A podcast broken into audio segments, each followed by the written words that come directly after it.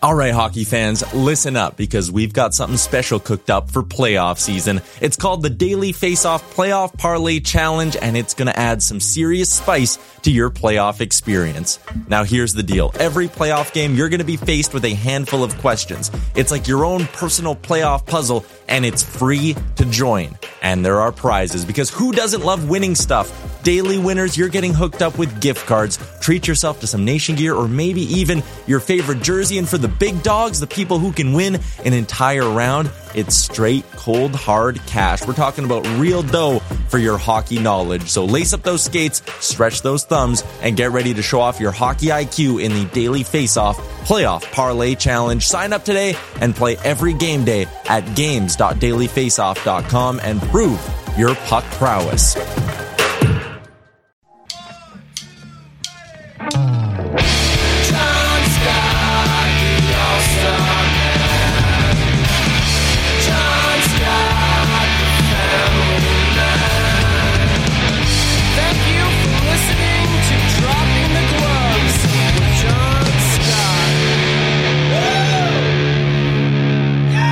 Hey everybody, welcome to Dropping the Gloves. I hope everyone's doing well. Tim, how you doing, my man? How's COVID?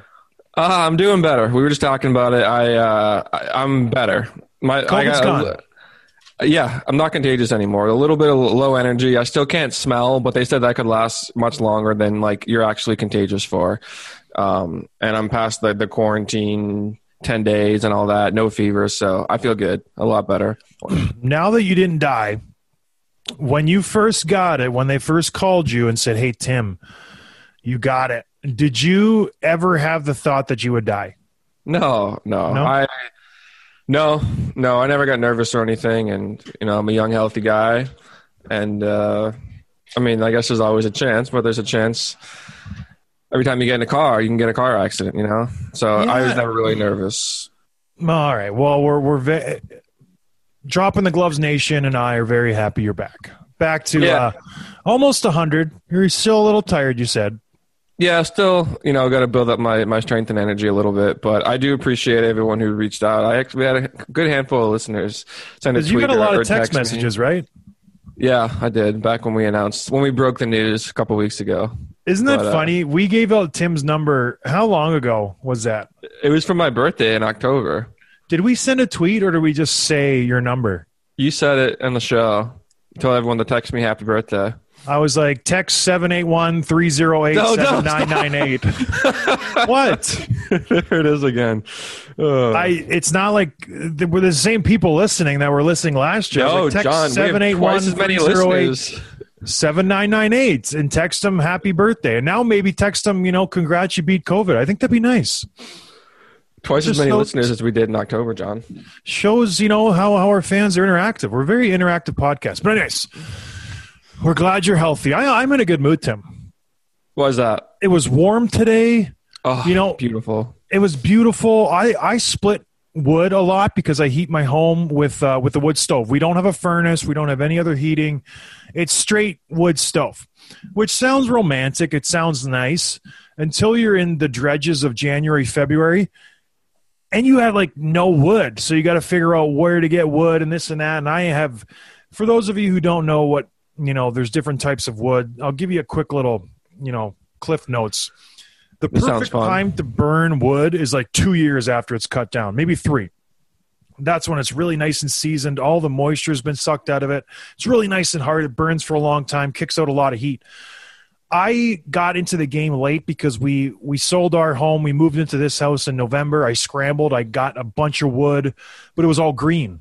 So green wood is full of moisture, doesn't burn very good, doesn't kick off a lot of heat. It's just ugly. It's not good.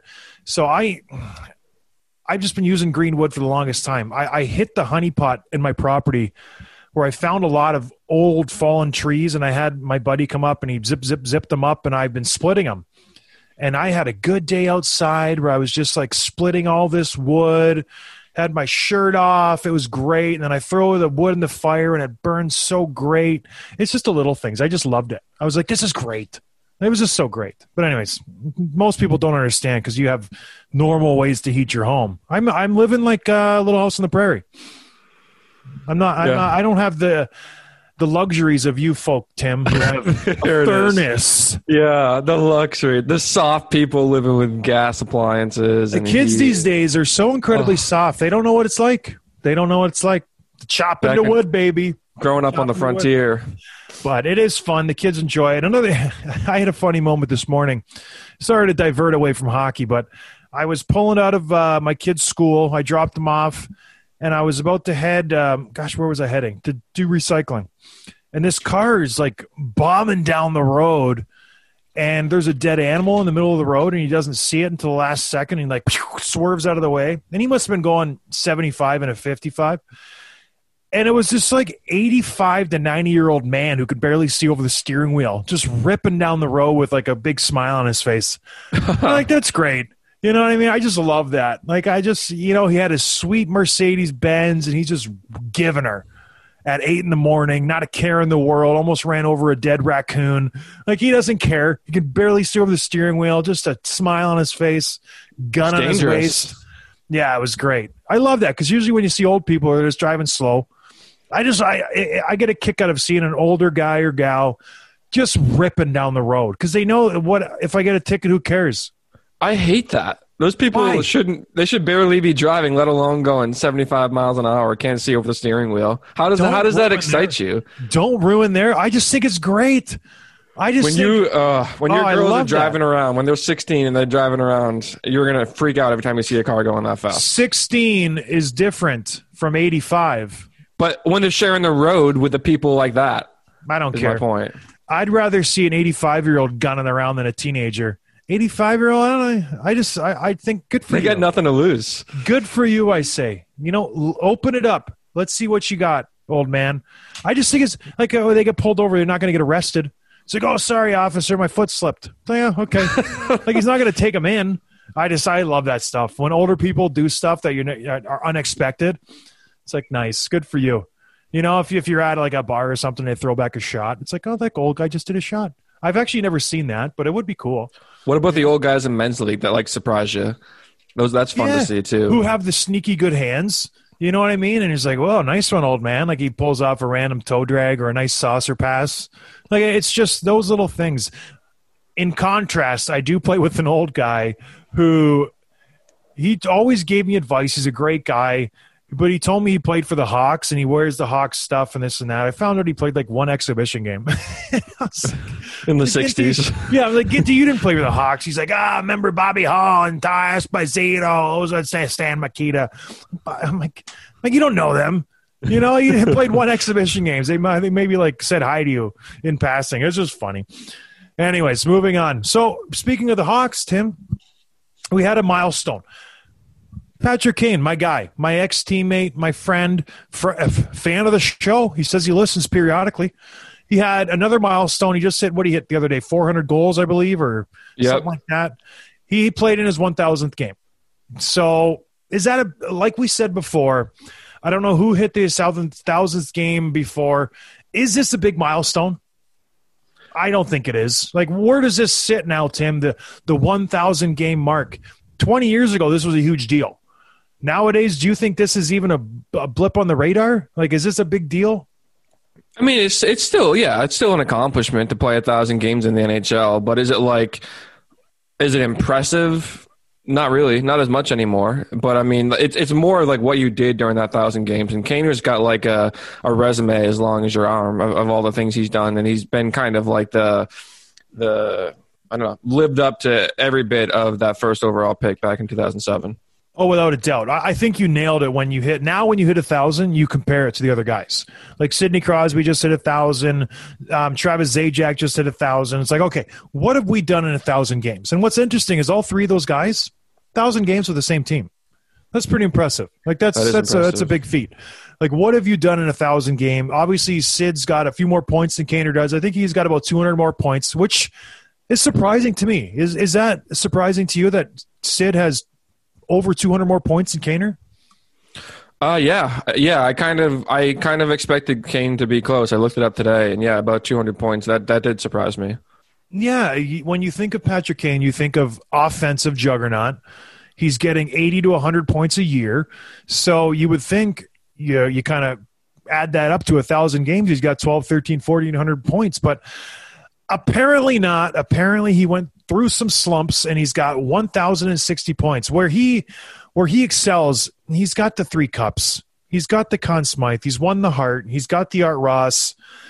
If we did a Hall or not right now, if he got COVID tomorrow and died the next day, does he make the Hall of Fame? Yeah, absolutely. First ballot. Yeah, I agree. Well, especially if he dies of COVID, just a sentimental value. Like you Yeah, gotta you gotta vote him in, right? There's there's no scenario where he doesn't make the Hall of Fame. Well, I think there is a scenario if he plays another seven years and he doesn't put up anything and he's just like a shell of himself and it kind of tarnishes on. his tarnishes his game. I don't know. There's there's no chance. Speaking of First Hall of. Fame, when I was with Chicago, I'll wax poetically about Patrick Kane for a little bit, if you don't mind, Tim.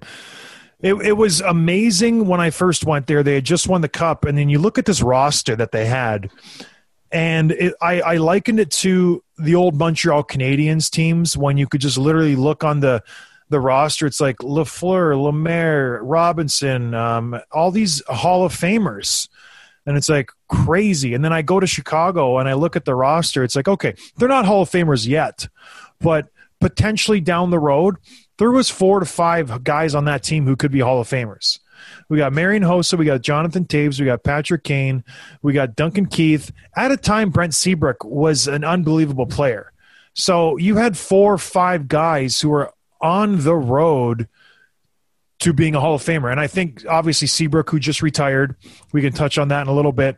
He has fallen off, but those four guys, Hall of Fame, Hossa's already in. Kane, Taves, Keith, I think they're shoe in.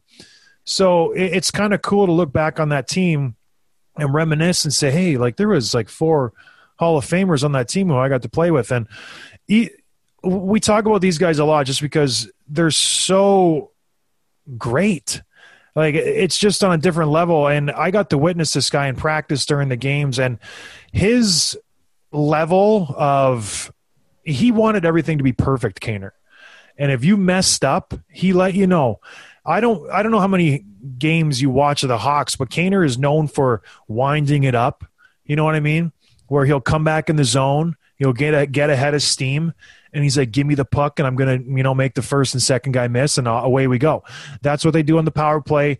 That's what he does. And so other teams try to they they put a guy on this and that. So when I first got got there, I didn't realize that's what he did.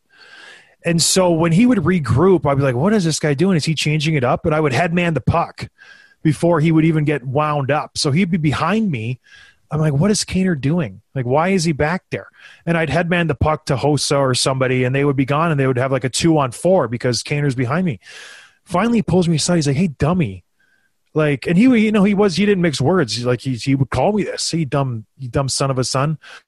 When I wind it up, I want you to give me the puck because you're not good with the puck. I'm good with the puck. How many points do I have? How many points do you have? He did not say that. Very close. You know, he didn't insult me like that as bad, but he's like, hey, dummy, when I wind it up, I don't want you to headman the puck. Give me the puck.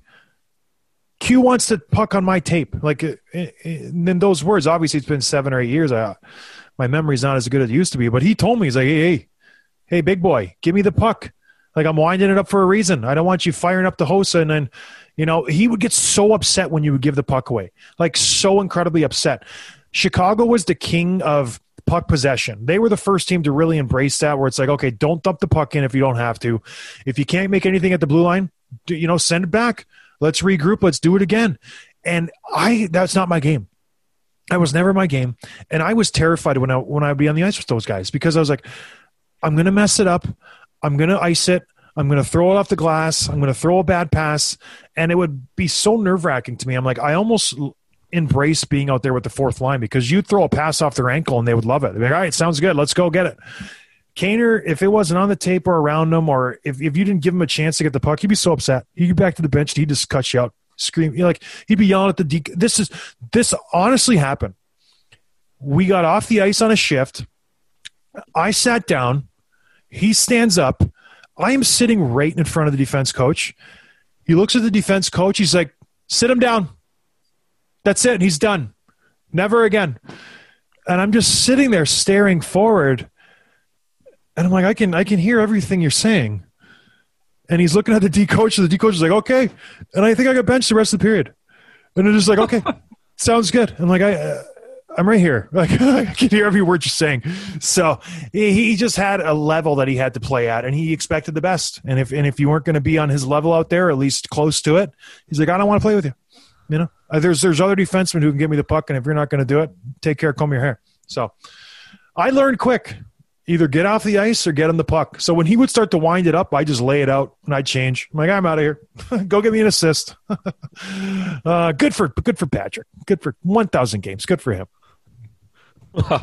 so did that like did that bother you? Did that motivate you when he would say stuff like that and be like, all right, I'm going to do better. I'm going to step up. I'm going to. Or no, I was like, kind I'm of not giving you the puck. I didn't like that. I'm like, you're going to embarrass me on the bench, you know, yell at me and talk to the D coach. Like, pull me aside, say say say something to me. But he would like yell at, and he would do it to everybody. Like we we've talked about on the show before. He would get back to the bench. And he would yell at Keith and Seabrook. He it wasn't just me.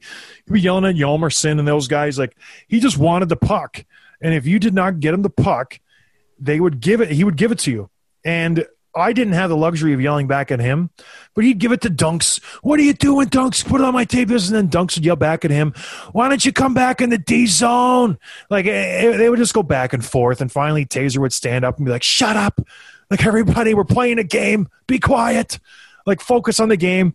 And the great thing was Q would just sit back and let it all happen. He would never say a word unless it got too heated. And then Q would settle it down, like really, like you know, Papa Bear would come and be like, "All right, everybody," but he'd let him go.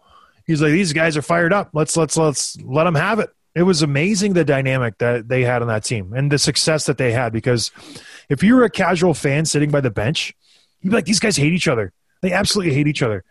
But then after the game, you jump in the shower, you go for dinner, and everybody's best friends. They just loved winning. They loved to compete, and they had no no time for bad plays. It's like we're here to do a job and we're going to do it the best we can. And when you're playing with a bunch of Hall of Famers, that's the bars. The bars high, Tim. It's really high. Anyways, Patrick Kane, good for you. and most of those guys are either gone or they're sort of you know they're getting up there in age and people kind of going into the season were writing them off i know you and i did on the on this show a couple months ago but halfway through the season they've surprised everyone they're fourth place in their division 13 8 and 5 like oh, i mean what do you owe their success to It, I don't know. I've been ra- trying to wrap my head around this for the longest time. They, they're just winning. They're competing. I will say this: they're getting some really, really, really good play out of their goaltenders. Malcolm Yeah, Subban, he, he's playing good, and that young kid, what's his name? Lankinen, Lankinen, he's playing really well. So he, he's Yeah. been a surprise. Going into this season, they thought they were going to roll Delia and Malcolm Subban. This Lankinen kids came in and he's really played well for them. So without him, I think I think we're seeing a different tune. But gosh, they've just been so consistent. Kirby Dach's coming back soon. He's been skating with the team. Kaner's, you know, picked up where he left off. DeBrincat has taken his game to a new level. He's got over a point a game. He's just been a calming factor. He's just he's a stud. He is a certified stud in this league. He's a little guy, just a water bug around the ice. So I don't know. I don't know what to make of it. Maybe these other teams in the division aren't that good, and we're just kind of you know Columbus. We we had high expectations for them. They're definitely not playing to where they were supposed to play. Dallas. What happened to Dallas? They started off the season. I think they what went. They, well, they sat the first month. Then didn't they go something like seven one and one in their first eight or nine games? Something like that. Yeah, like they they they picked up right where they left off last year. they have lost they've won two of their last 10 so i don't know what is going on or isn't going on in dallas but i think the team that they that we thought they were everyone thought they were going to fall off. They can't duplicate last year. It, it's coming to fruition. They're they're not the team that they were last year. Last year they caught lightning in a bottle. And then who else is in this division chicago is better than detroit they're better than Nashville at this point. Nashville is just atrocious. Like what what happened in Nashville? They went from Stanley Cup contender three years ago, perennial playoff team, to just a mediocre to terrible team the last three four years. Like what? This division, I don't know. I think Chicago, if you put them in a different division, it's a different story. But when you get to play Columbus, Nashville, Dallas, Detroit, Florida, who has, you know, they're good, but they're beatable you can, you know, make some noise. In Chicago, they're getting some goaltending. Patrick Kane's having an unbelievable year. Like I said, DeBrink is playing well. Like they're a good team. So it's it's a it's a very nice surprise. Don't you, I don't know anything to add on that?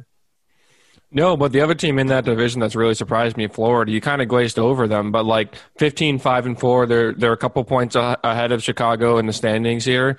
Um, 5, 3 and 2 in their last 10. Like these guys are surging and coach Q is really like I mean, he's getting the most out of this team for sure. Like on paper they're not quite as impressive as you know, the Carolina, Tampa Bay obviously, but like he's getting like the absolute most out of each of these players every night. And I think Huberdeau and Barkov, it's such underrated superstars in this league that no one really talks about, no one pays attention to, but they put up silly numbers. I think Huberdeau had uh not last year, the shortened season, year before that, like 92 points. Barkov's right up there. Like these guys are good, good players. Um, and they're you know they're good in the back end as well. I I think this is a good team. This is a team that could surprise some people down the stretch, especially if they make the playoffs. I think they could beat a Carolina. Uh, I don't think they could beat a Tampa, but I, it wouldn't surprise me if they're uh, you know coming down to the final two teams in the playoff race down for this division. So I think Florida is someone we don't want to sleep on. Yeah, and they're they're getting production like I like I said with Chicago, they're getting production from the guys you expect, and they're getting production across the board.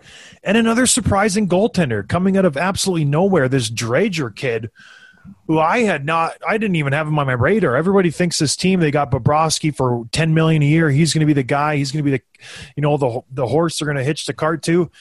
This Driedger kid, The wagon. playing- it's not a wagon. It's not a wagon. Don't stop saying that.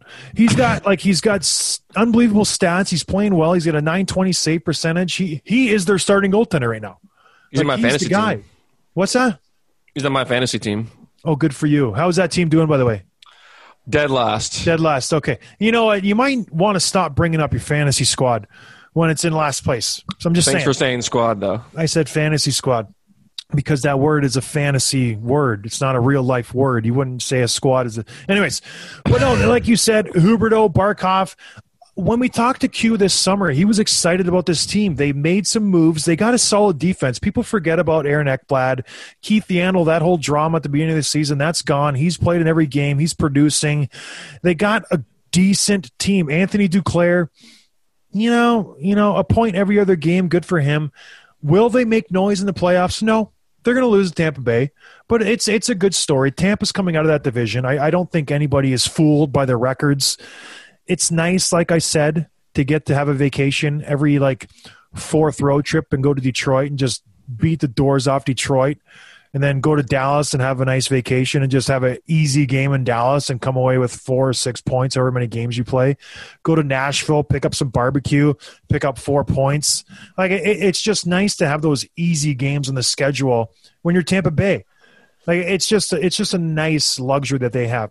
Another team that used to be in Chicago's division that I think is the biggest surprise of the season so far. The Minnesota Wild. What's your take on this Wild team, Tim? Tell I me.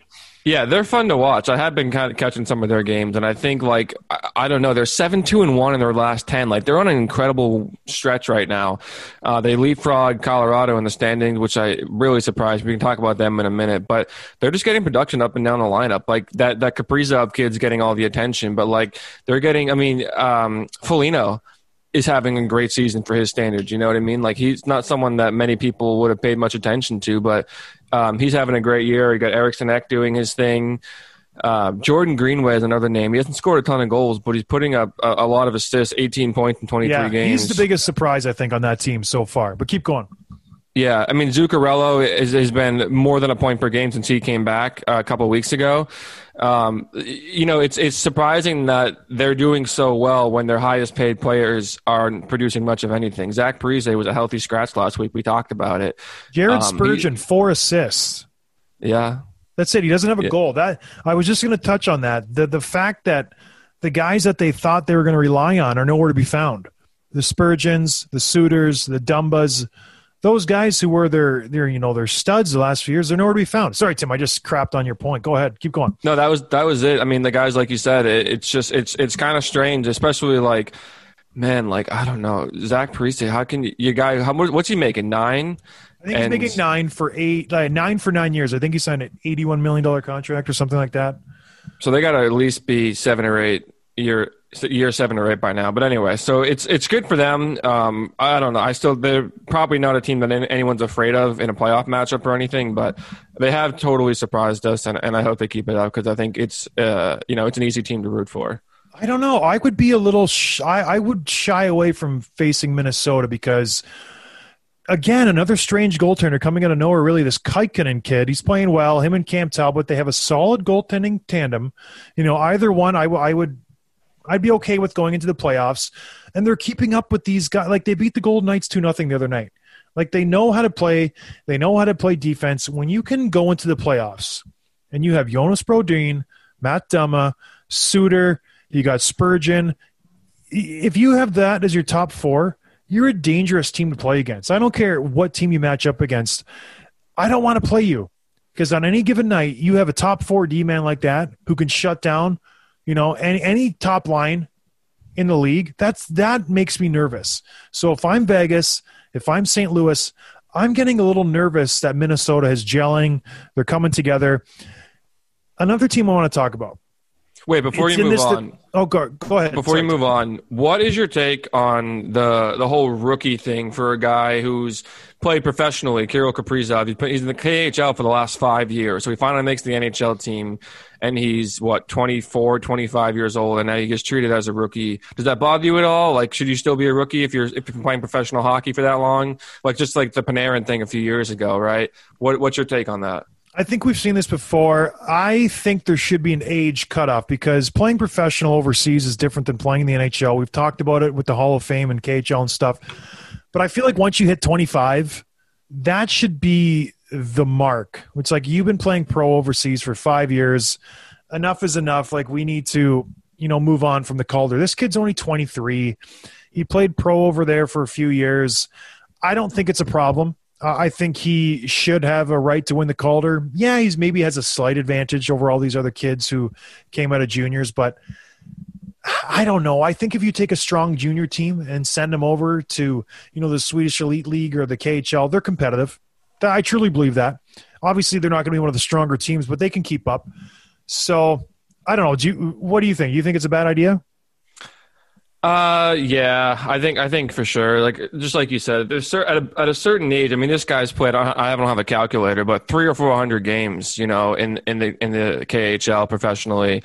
Um, even though he's still 23, he's just. I, I don't know. I don't. I don't feel You- too you strongly think- about it, but You I- I think, think it should shouldn't not be be, allowed? Okay. right. Yeah. Well, maybe you should put like a games mark on. it. If you play two seasons professionally overseas, that kind of eliminates you from the process. That might be that might be a good uh, litmus. Two seasons. I think that Yeah. would be good. I'd be okay. You know what? I'll allow it. Two seasons it is. I'll call Gary. We'll, Commissioner we'll, uh, John Scott. we'll get it on the uh, we'll get it on the docket for the the summer meetings. Anyways, moving on. So in this division, I found the Minnesota Wild. They're the biggest surprise of the season in my mind. They're playing well and they're dangerous. Like we, talked about the Hawks, we talked about the Panthers. I don't think those guys are dangerous. Who can make a push, you know, to make the Final Four? Because that's what it's all about. It's about making the Final Four, getting out of your division. The reason I think they can get out of their division is a team that's uh, it's disappointing again going into this season the colorado avalanche everybody had them pegged. It's like okay who's coming out of the west? It's going to be vegas or it's going to be colorado. These two teams they're built perfectly top to bottom. They're they're they're, they're stanley cup contenders. The colorado avalanche are dangerously dangerously close to being out of the playoffs. They're two one point ahead of arizona. They're struggling. They they're they're a 500 team at this point in the year. They're well, they're a little better than 500, but they're playing like a 500 team. What's going on in Colorado, Tim? Can you can you help me wrap my head around it? This is the team that I thought was going to run away with this division with the Vegas Golden Knights, and they're struggling to distance themselves from the Arizona Coyotes. Yeah, well, I mean, Nathan MacKinnon being hurt didn't help him, right? He's been out for almost a week um, with an He's upper body missed injury. like four games. I don't think that's a huge reason why. But anyways, sorry. Again, I need to keep my mouth shut. I'm sorry. no, no. I mean, they're, they're, the thing is, they're producing. Like they're top guys are putting up like major points, and then Grubauer has been one of the best, if not the best, goalie in the league so far. You know what I mean? Like he's he's getting elite production. I, don't know. Like I'm I'm not watching these these West Coast games. Is it that is the defense kind of suspect? Is are they letting up a lot of goals where they shouldn't be? I mean, their plus minus as a team is, is pretty good. So I don't I don't really have an answer for that. I do know that. Um, you know, a lot of these teams, like there's, I know NHL 500, right? It's not true 500, but six out of the eight teams in this division are above NHL 500, including LA and Arizona, who are only a couple of points behind Colorado. Arizona's one point behind them, LA is two points behind them, and both of them have done better over the last 10 games than the, than the Avalanche have. So I think you got to I don't know. I, I, I would be really I would be shocked if they don't make the playoffs. And I think MacKinnon he's he's actually returning. He's skating tomorrow night with these guys, so um, they should get a little boost and probably go on a little bit of a run. But if they don't make the playoffs, it'll be I'll be thunderstruck.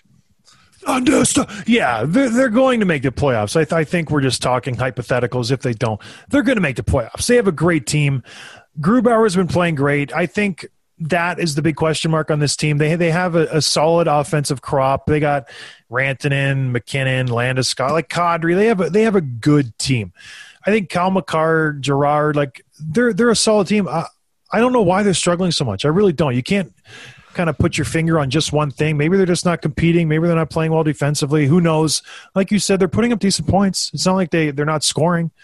Their secondary scoring is so good too. I mean, Kadri, Burakovsky, Saad. Saad, Don Donskoi, Nichushkin. I mean, uh, these guys, uh, John, I'm gonna have to say it. These guys are a wagon, and if they make the playoffs, I mean, assuming they will, but if they're able to go out a run, especially get out of this division and beat the the Blues and or like Golden Knights, I think they're one of the teams that not many teams would look forward to being matched up against.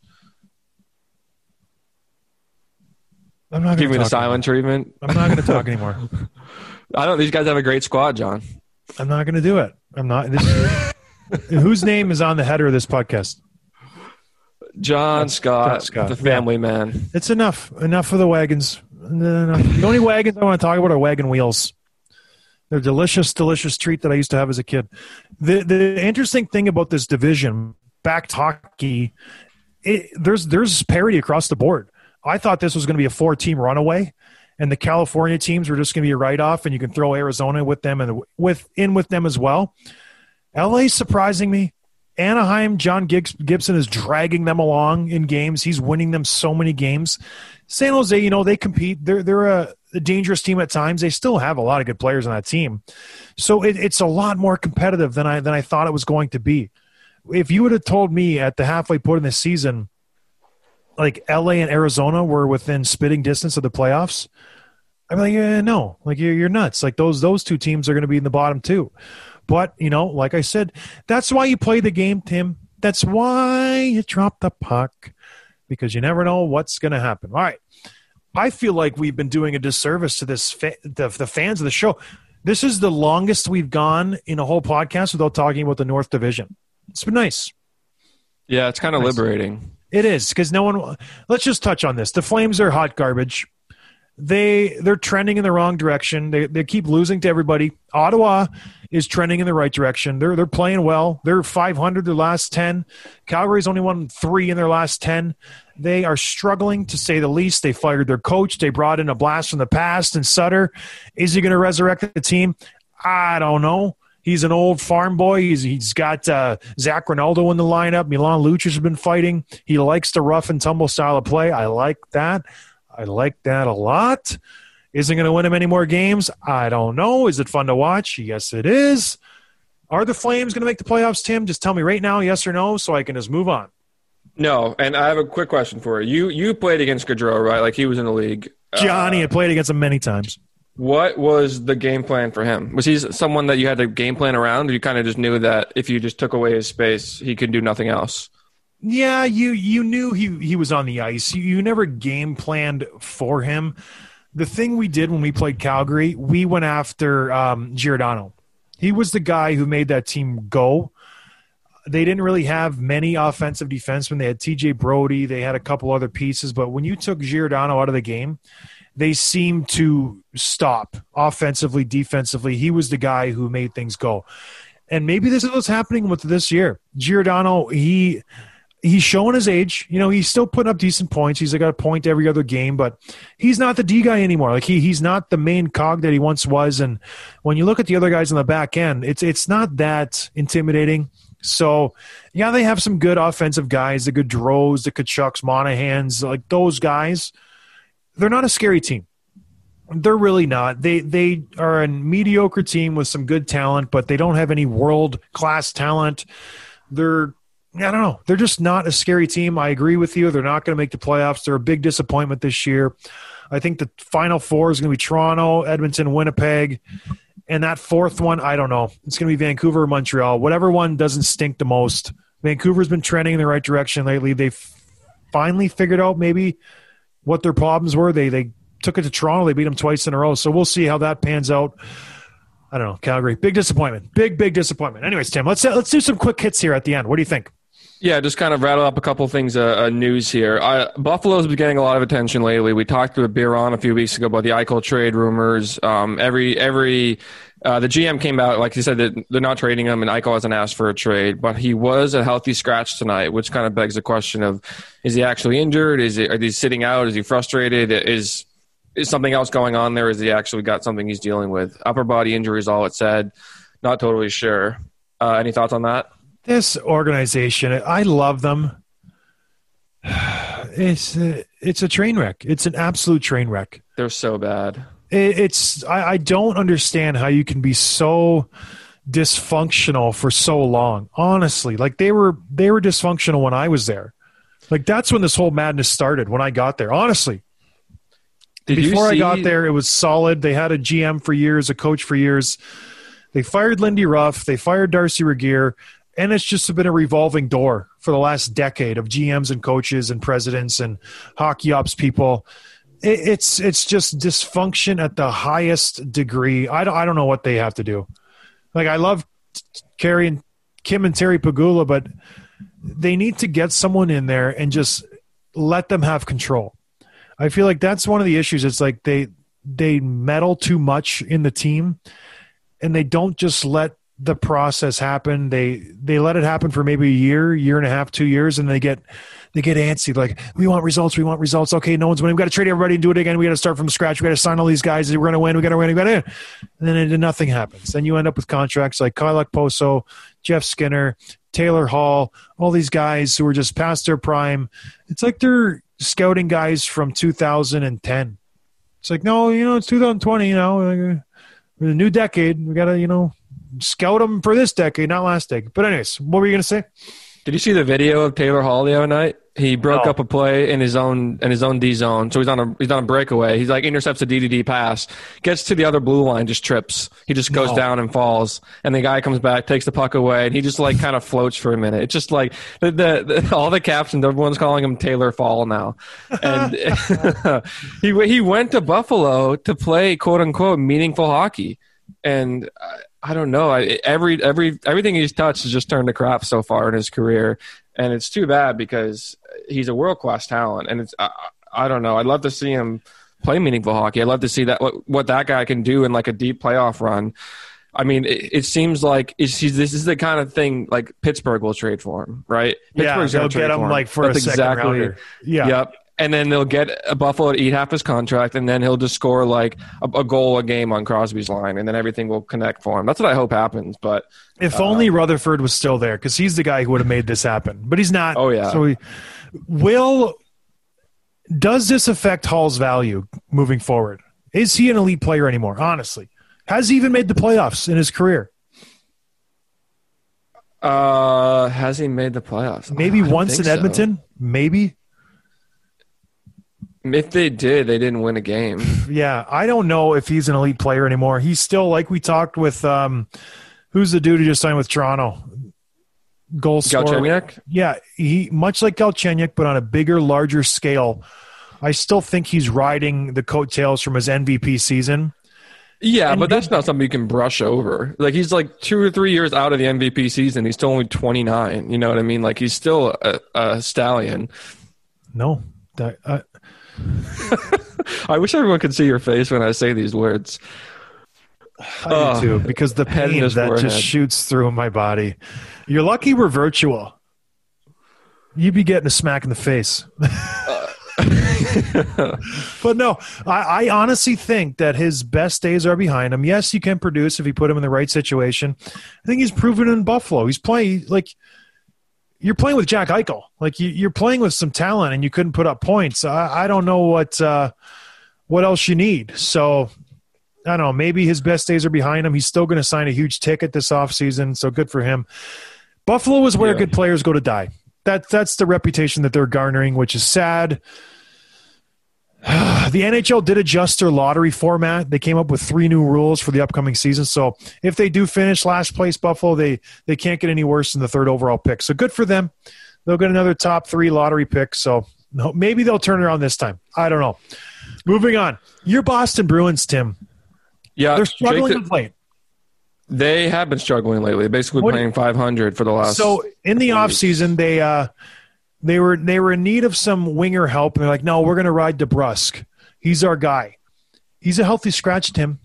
Yeah, he signed a scratch. bridge deal, two year contract, kind of bet on himself, but he's not done well this year. He has one goal, four assists. He's a minus four this season.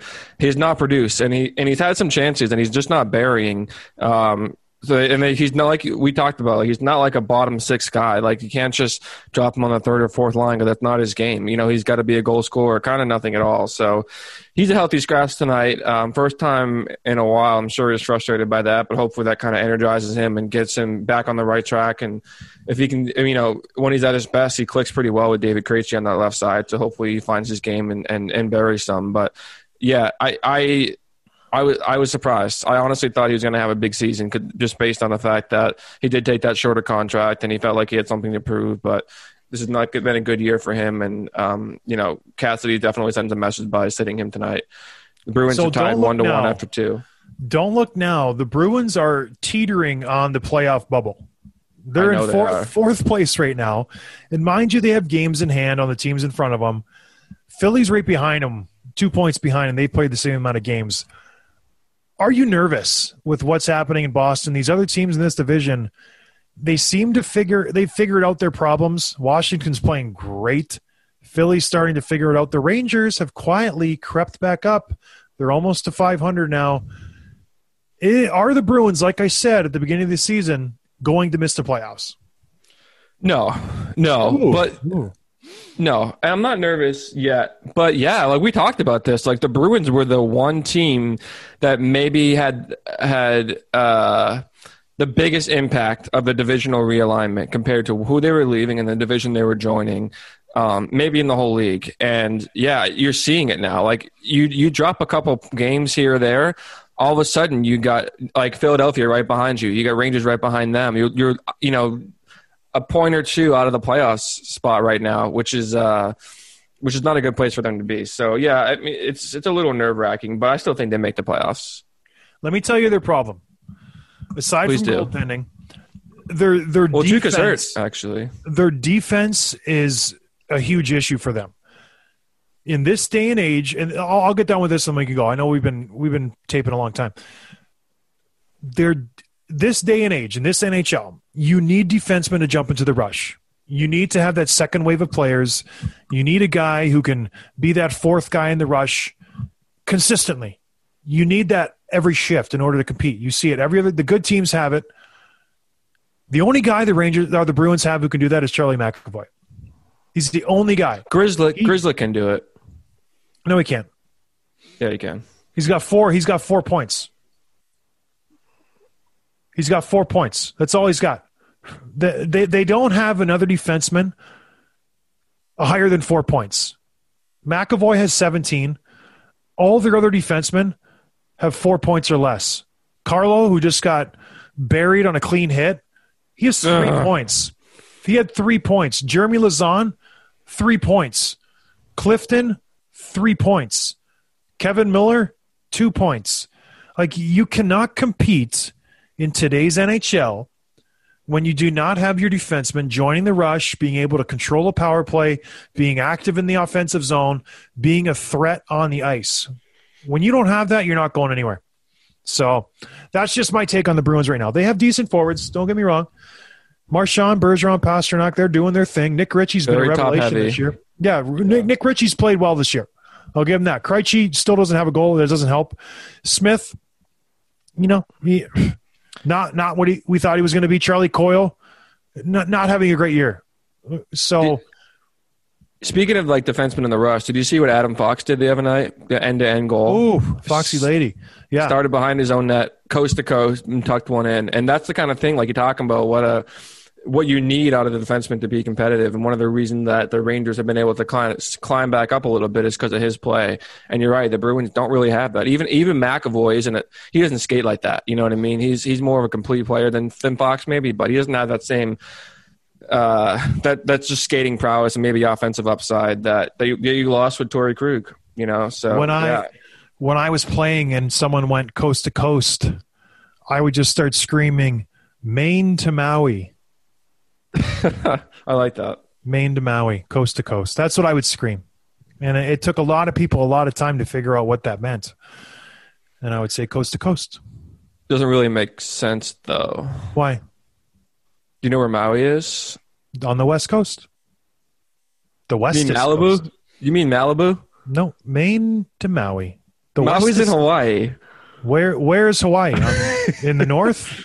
In, in the south? No, I think you mean Maine, to Malibu. That one makes way more sense. Definitely not. Tell me where Maui is. If if you were going to give me directions from Michigan, where is Maui? Maui is about a thousand miles off the coast, What direction? west. Hmm, okay. Where's Maine? What direction? Maine is on the east coast. Oh, so from east to west, from one coast to the other. Okay. It's not a coast. Come on. Why not? All right. Last piece of news here. E Coast ESPN. of, the coast of Hawaii. That's the west coast. ESPN. Do has you think that Hawaii is not part of the United States? They're just not part of the continental United States, and they're not part of the West ma- Coast. Are you a history major? yeah, 1951. I know all about it.